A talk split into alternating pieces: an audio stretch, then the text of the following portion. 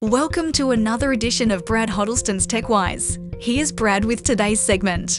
What if your eight year old son came home from school one day and proclaimed, Mommy, I'm now a girl? Or imagine the shock if your daughter Michelle came home from school one day and insisted that you call her Michael. Similar scenes are playing out all over the world. It's hard to believe, but in many cases, parents are actually celebrating with their newly declared transgender children. But in most cases, there is bewilderment and confusion. How could the child you always remember as being a girly girl suddenly want to identify as male?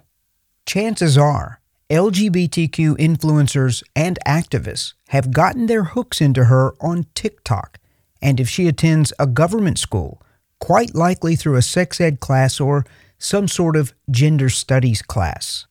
If this or a similar scenario has happened to you, it's likely the shock literally has your head swimming. What would you do?